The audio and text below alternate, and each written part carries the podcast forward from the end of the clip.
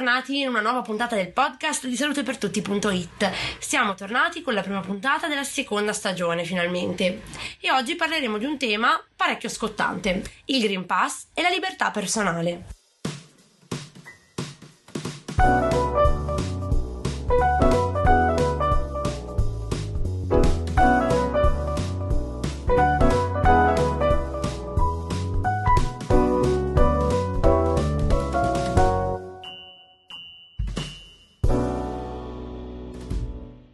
Nella sua introduzione, il Green Pass e il suo utilizzo, di cui non vi andremo a dire nulla in quanto siamo sicuri che saprete già tutto al riguardo, E che ce l'avrete, assolutamente sì, perché non si può non averlo. bravo, resta un tema caldo, anzi, caldissimo.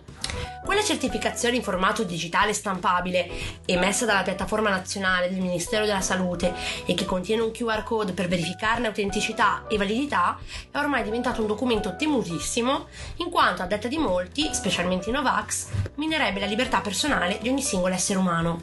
Dal 1 settembre è necessario in Italia non solo per accedere a numerose attività e servizi, dal cinema al ristorante, passando per le palestre, le piscine, gli spettacoli al chiuso e dal vivo, ma anche per viaggiare sugli autobus a lunga percorrenza, così come sulle navi, sui treni, sugli aerei e sui traghetti. Anche il personale della scuola e dell'università e gli studenti universitari devono possedere la certificazione verde e questo ha comportato una marea di proteste in tutta Italia. Quindi ci siamo chiesti, ma qual è il confine tra la propria libertà e il mantenimento della propria salute così come di quella della popolazione?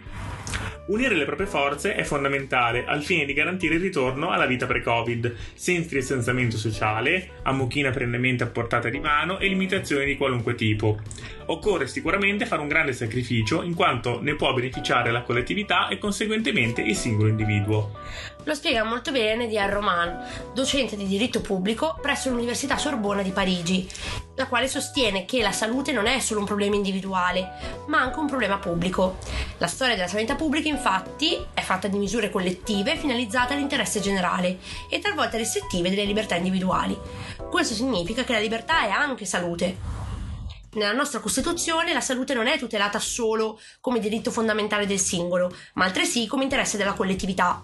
E ciò consente l'imposizione di un trattamento sanitario, se diretto non solo a migliorare o a preservare lo stato di salute del singolo, ma anche quello di tutta la comunità, come ha stabilito la Corte Costituzionale nel 2018.